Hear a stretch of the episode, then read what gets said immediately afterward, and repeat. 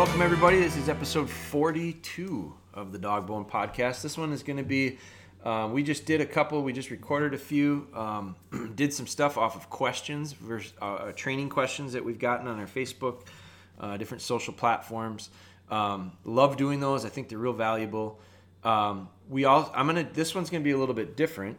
Uh, this one I'm going to, we're going to talk about something that's been going on uh, that I've I've personally jumped into. Um, it's it's real, been a real interesting thing for me. Um, it's also, we're going to talk about another podcast that's kind of been uh, a, a heavy influence and a heavy inspiration to me on it. Um, it's regarding some of my personal dogs. I've got the reason I'm going to talk about it is because I've gotten several messages about it. Um, folks didn't realize the the different things that I actually do with my personal dogs. Um, our dogs, obviously, they shed hunt. Um, we we track with them. We use them as game recovery dogs. Um, we they're family dogs first. You know, our dogs live in the live in the house with us. All of ours do. All of our clients' dogs do as well. Um, we're training one right now, Bella, and Bella is going to be a gun dog. She's also going to be a tracking dog. She's going down to Illinois Whitetail and Waterfowl, which is an outfitter down in southern Illinois. So we, we just got done with Cody Go Back. Cody Go Back is a series. Cody's actually in Saskatchewan right now on a on a snow goose hunt. They're shooting they're shooting some ducks too, I think. Um, but they were picking. They sent videos. They were shooting Canadian geese. They're shooting specks. They're shooting blues and snows. They're shooting all sorts of stuff. Uh, they flushed and shot some Huns or something, chuckers of some sort, chuckers. some some type of an upland bird. Um, they used Cody to. to cast. Now remember, Cody's a pheasant dog. Um, she shot, they shot a lot of birds over her last year, game farm birds, put over seven hundred fifty birds um, out for her, and she picked, flushed and picked um, the majority of those. So Cody's another dog that we trained and, and we've built a lot of content around. Um, my personal dogs, Ellie, we've taken her rabbit hunting uh, and we videoed that and showed that through our social platforms. Uh, we hunted her with beagles. Um, she worked off lead on heel. Uh, we let the beagles run the rabbits. We shot the rabbits, and Ellie made the retrieves. All these different things um, that we do with our dogs that aren't necessarily this core. I think, and, I, and I'm glad we get looked at as this core deer dog um, brand, because that is what we were. That's what we've built. Um, we do spend a ton of time focusing on it. It's where.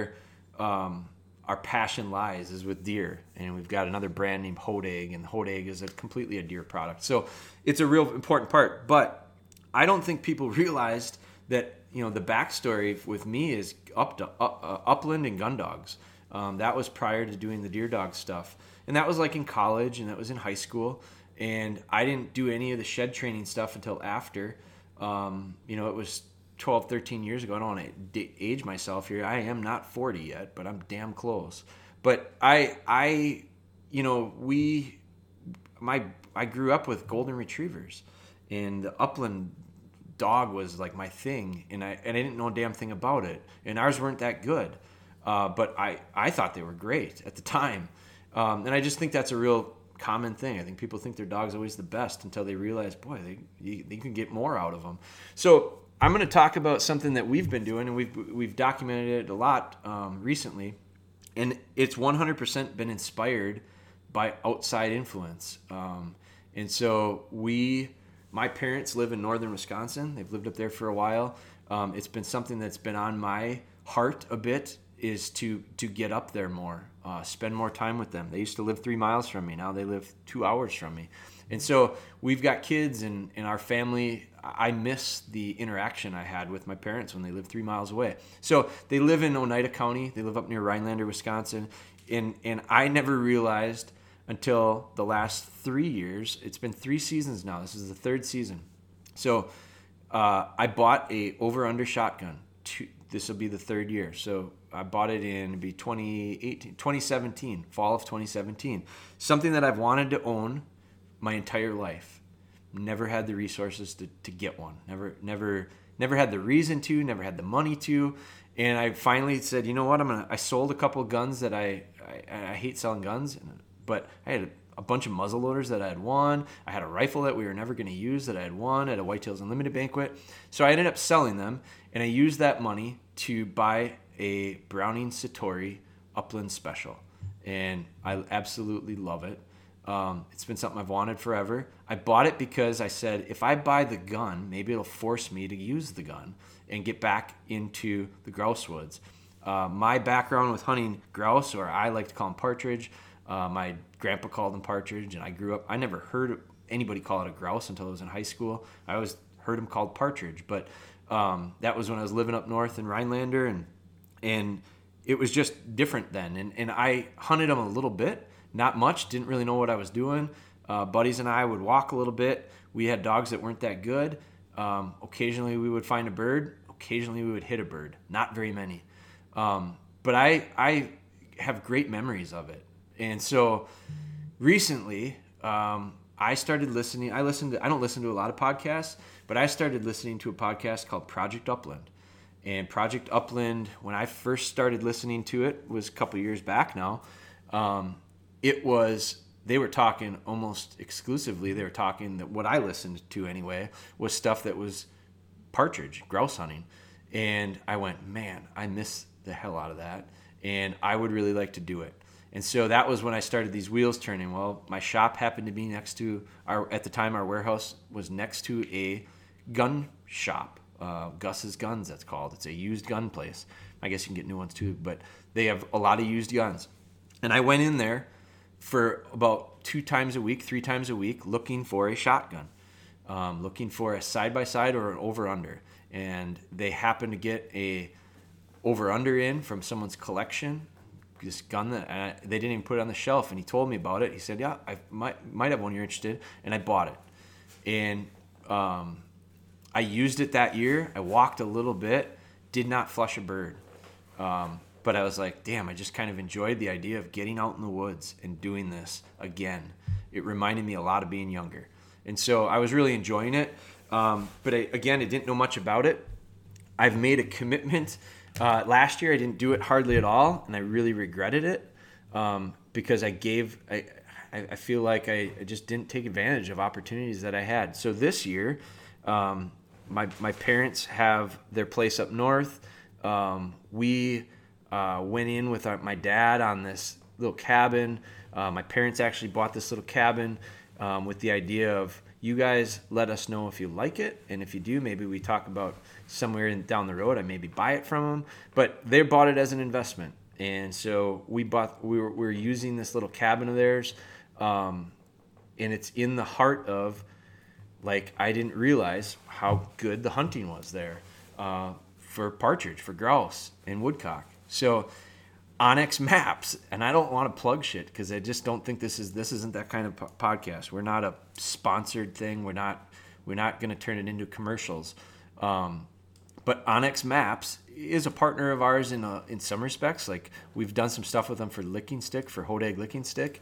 Um, we've done some giveaways with memberships to Onyx. We used the Onyx Maps last year, um, and my son killed a giant deer, and we really used the Onyx Map as a tool to mark certain locations and and plot out um, trail cam videos that we were getting on the Licking Stick, and so we used it as a tool.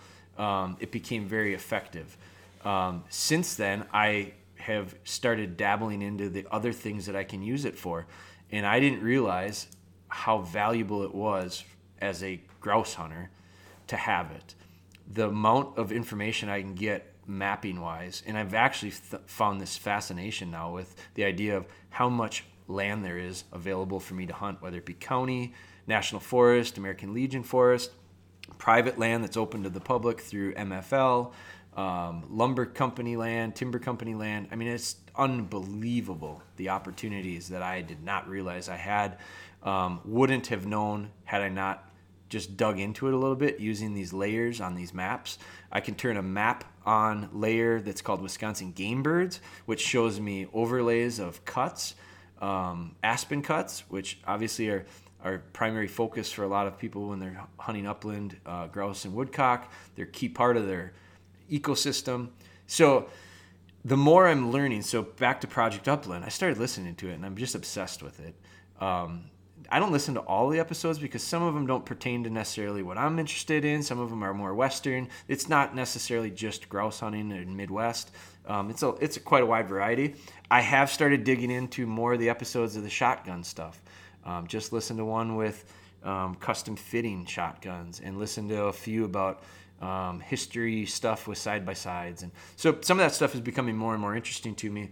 Um, but the the stuff that I've learned about the actual bird and how to hunt the bird effectively, both through um, some of the podcast stuff, but also through some of the articles. I joined their, I don't join membership stuff. I got a membership because I'm gonna get the magazine from them. Um, part of the reason I guess I'm doing it is because I really believe in their mission. Um, and I'm a, I'm a supporter of stuff I believe in. Um, so I have, have, have, put a lot of time and effort into it, and and it's b- because I'm just enjoying it a lot. Now, that doesn't mean I'm not going to deer hunt. It's just I'm going to have to make some decisions um, with what I'm going to do with my time, though. And so there is only so much time. Um, I love deer. I always will. I'm never going to fade away from that. I'm a art. I'm a bow hunter first. I just I just really enjoy everything about bow hunting. Um, I'm not going to not bow hunt, but I am going to have to sacrifice a little bit of that time um, to to commit to some of this stuff with the upland. And the thing about it, so now, so there's a little backstory on it. The thing where it relates to this podcast is the training part of it. My dogs um, have been trained. You know, Ellie, Spry, and Taylor all hunted with me this last weekend, and the dog work again. If it weren't for dogs, I would have no interest in hunting these birds. Um, I just don't, I, I don't understand. I would never walk through what I walked through. I would never put the miles on. I would never do what we did this last weekend, um, just to shoot that bird. Like it's not, I love the bird. I think it's beautiful. I think it tastes delicious. Um, I think it's a, a challenge. Uh, for, oh God, the challenge, hard enough to get a shot, hard enough to make the shot when you do have it, like unbelievable challenge. Um, so I really enjoy the sport because of that. But if it weren't for the dogs, I wouldn't do it. I absolutely can't get enough of watching the dogs work. Um, I'm very interested in getting a pointing dog. Um, I've talked with a handful of breeders to this point. I'm not even set on the breed yet. I'm I'm in between a setter. Um, and of the setter, I'm in between three different varieties of the setter um, and the pointer. Uh, I'm, I'm interested in a couple kennels that have pointers. I am going to one hundred percent invest a lot of time into digging into finding the exact right dog for me. And I don't know that I'll find the right exact dog the first shot, but um, I'm going to eliminate things and, and I'm going to make a real educated guess at the first pointing dog that I get. I'm very interested in training one. Um, I'm very interested in the process of training one. I don't think I'm going to change much of the way I train my retrievers. Obviously, certain things will be different, but my approach to foundation won't be. I just don't think it matters. I don't, and it's a bold statement, and I'm not done it but yet. So, if you're a pointer guy and you're listening to this, you're gonna go, "You're up for, yeah, try me." I, I had the same response from people when I ch- brought in a Malinois Shepherd mix. You know how many people sent me messages and said, "Good luck. You're not gonna be able to do it the way you do it with your labs. They're just totally different dogs." And I agree with them. They are completely different dogs. And I've changed the way I trained very little, and I had excellent results with that Shepherd Malinois mix. And I don't know that I'm gonna I, I'm gonna find out um, myself. Now it's it's a ways out. I mean, we're talking twenty twenty, twenty twenty-one, twenty-one probably is when I'm probably gonna look at the pointer. Um, but in the meantime, I'm gonna hunt over them, and I'm gonna dial down to figure out exactly which one I want. But back to my dogs, and I had this conversation with a guy that is very, very well seasoned in pointing dogs. He's owned some, lots of them. He's owned labs. He's owned different styles of dogs. And one of the things he said to me was, I'll be honest with you, Jeremy, he said, "You'll probably bag more birds and have more success with your flushing labs than you may with a pointer." And I said, that might be. Um, but I do think there's a bit of romance to the idea of hunting over a pointer. I'm, I'm, I think there's a bit of romance. There's a romantic aspect to the idea of upland in general. And I think part of it is exactly counter to what he's saying. I am not doing this, and I don't do this to base success on the number of birds I put in the bag at all. If I did, I'd be real disappointed. I just love the idea of this culture of of hunting is not so much about how many birds we killed. Um, in fact, a lot of guys just count the flushes. Like that's a that's a win for them. And I, I don't necessarily disagree with that. I used these retrievers this weekend and absolutely loved the hunt with them in the thick, thick, thick woods. Um, most of the birds we flushed, we flushed thirty-six. We had thirty-six grouse, grouse flushes uh, and two woodcock. And we had five opportunities for shots. I had five opportunities for shots, and I hit two, which I can't believe. Um, a lot of luck involved, probably, but uh, the the three that I missed were better opportunities. I probably could have should have hit those more so than the ones I hit. But anyway, uh, that's just part of it. But I just think that working my dogs on this upland, they have not. They're limited with the amount of upland experience they have. A few of them, you know, Ellie, Taylor have have hunted some pheasants. Um, we've we've shot we've shot. We've picked with them. We've picked birds with them from like a, a dove standpoint, from a duck standpoint, from a goose standpoint. We've done that, um, but the the quartering and casting has been limited. But the control level that I have with these dogs has made it just a really easy transition. So I don't think you have to choose one or the other. I think this is going to be a great test. It's going to be a great case study for a guy that is not a committed over-the-top upland hunter to find upland success working their dogs, training them to be shed dogs, tracking dogs, gun dogs. And I, I, I'm excited to show that because I think there's a lot of people in my position um, that have dogs that are similar to mine and wouldn't mind doing a little bit of everything with them and and and don't necessarily have to not do it well. I think these... I think there are very few people that would have hunted over those dogs last weekend and said that was not a good experience with those dogs. I mean, it was it was really cool because each one has their own style. Ellie's style is beat the brush. I love her in the brush. Uh, she's not. She'll go out fifteen yards to twenty yards, off the move off the trail to the right or the left, and she will work that cover steady. And then she always comes out behind me. So she always half moons it and comes out behind me, and then she goes past me, and then she works the works to the left or to the right again. And every flush that was that we had, Ellie was in on. It was almost always Ellie. Now Spry, who had never has not picked birds before, um, you know she's two and a half years old. She picked some doves, but that was it. Um, this is her first season out. She works very similar to Taylor. Taylor is a straight-out dog. They like to work the trail out, get wind, and then go work into the cover.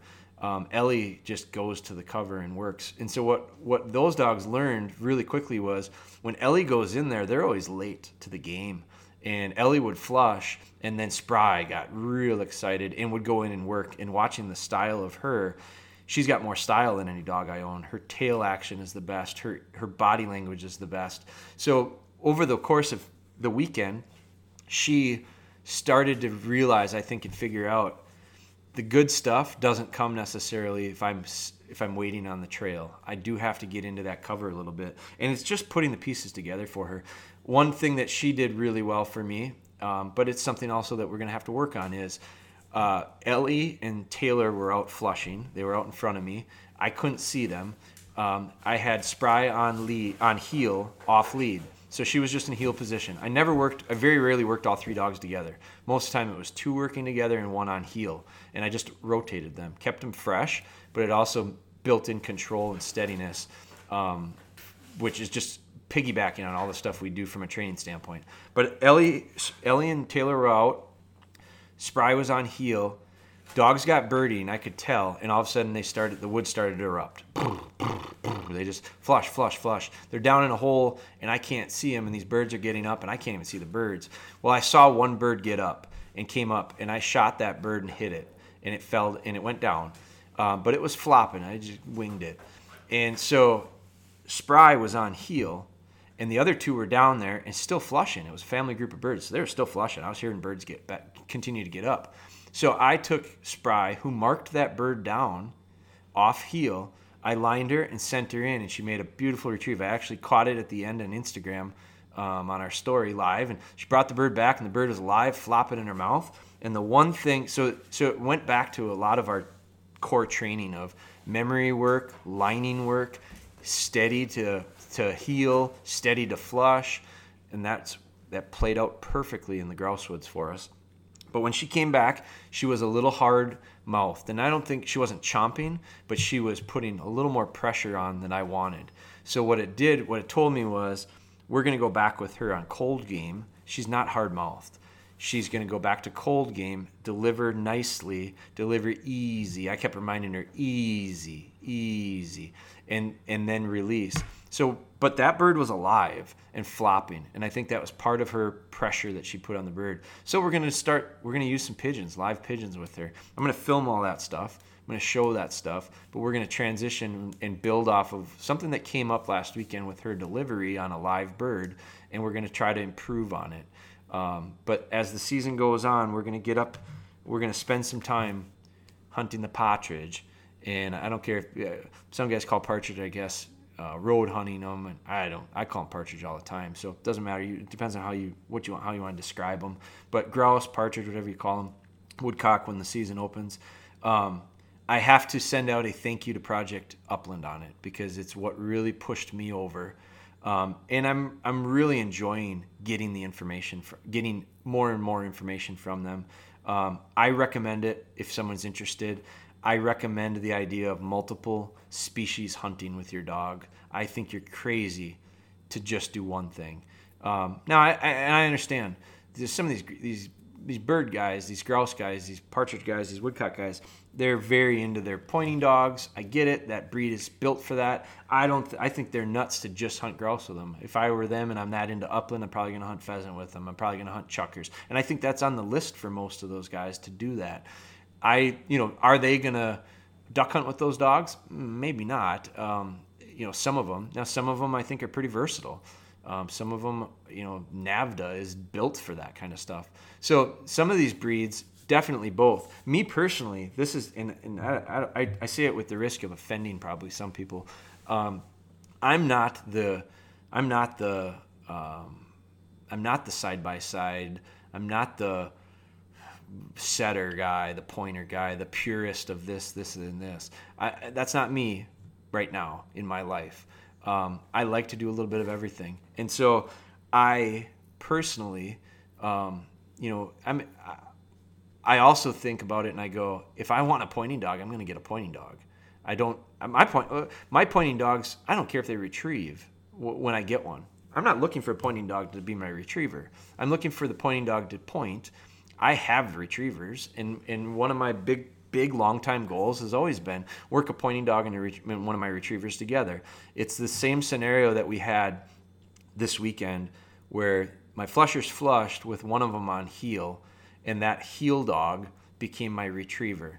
Well, my he- and that's part of why I can will continue to practice the idea of always having these dogs throughout the weekends or weeks or whenever I'm hunting. I'm always going to have them working off lead on in heel position at times. I've got buddies that have pointing dogs that I can't wait to hunt with them because my dogs will pr- likely heel the majority of the time.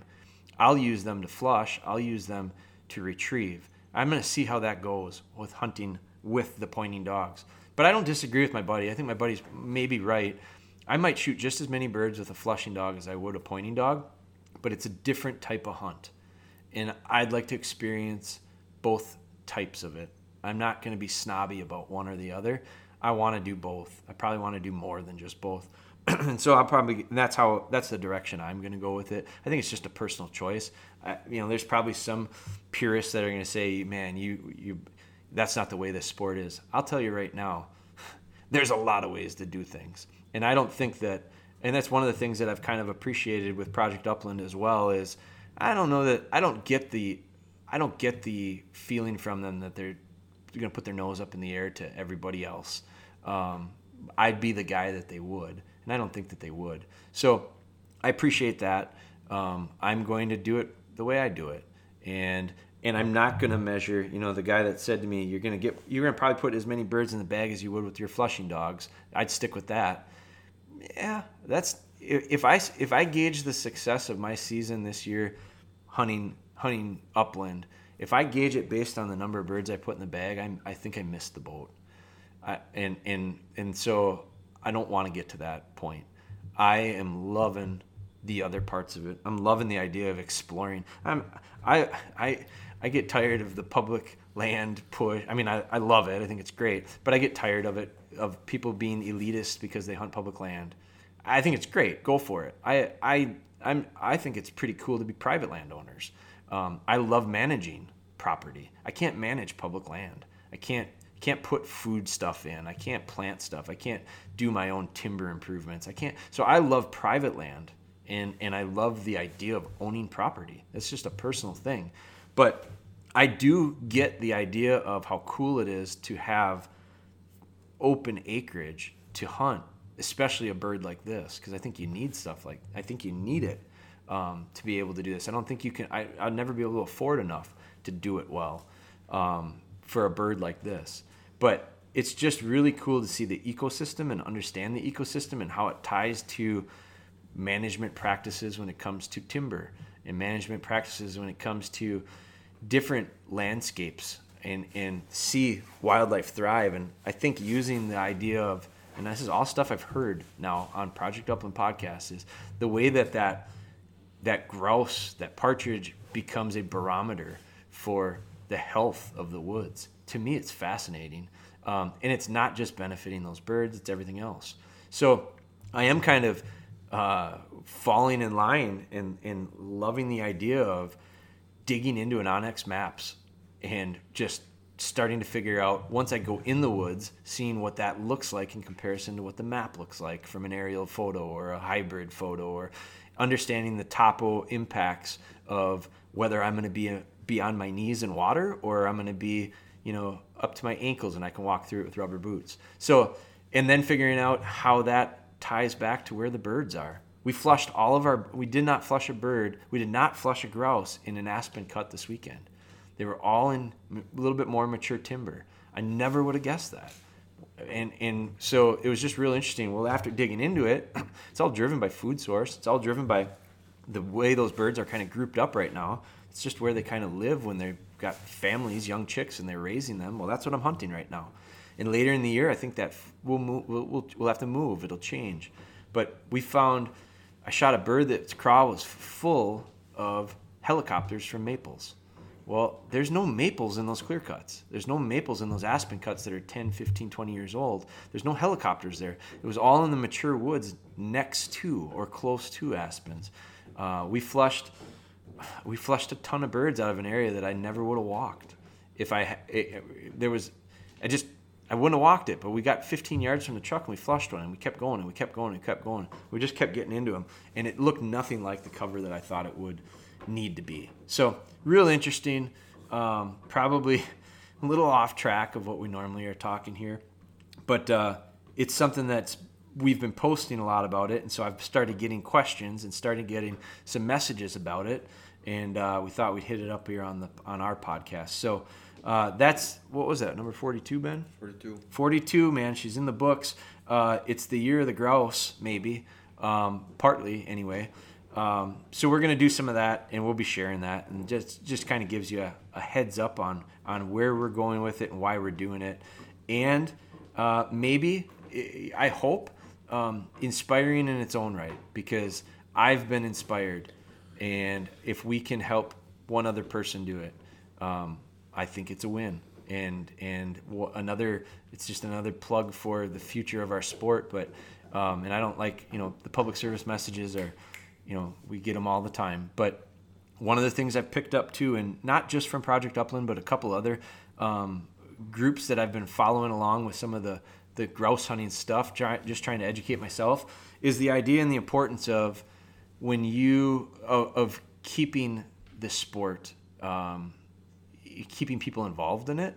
So one of the things I am going to make a point of, uh, and I actually think it was a Project Upland podcast that I heard them talking about. I think it was the president of the Ruffed Grouse Society was talking about it, um, which I became a member of. I, you know, I've been members of these different groups in the past, and I decided, you know what, I have to be, I have to do my part as well. Um, so I rejoined them all. I've been members of them all it, it, throughout my life. Um, I've joined them all.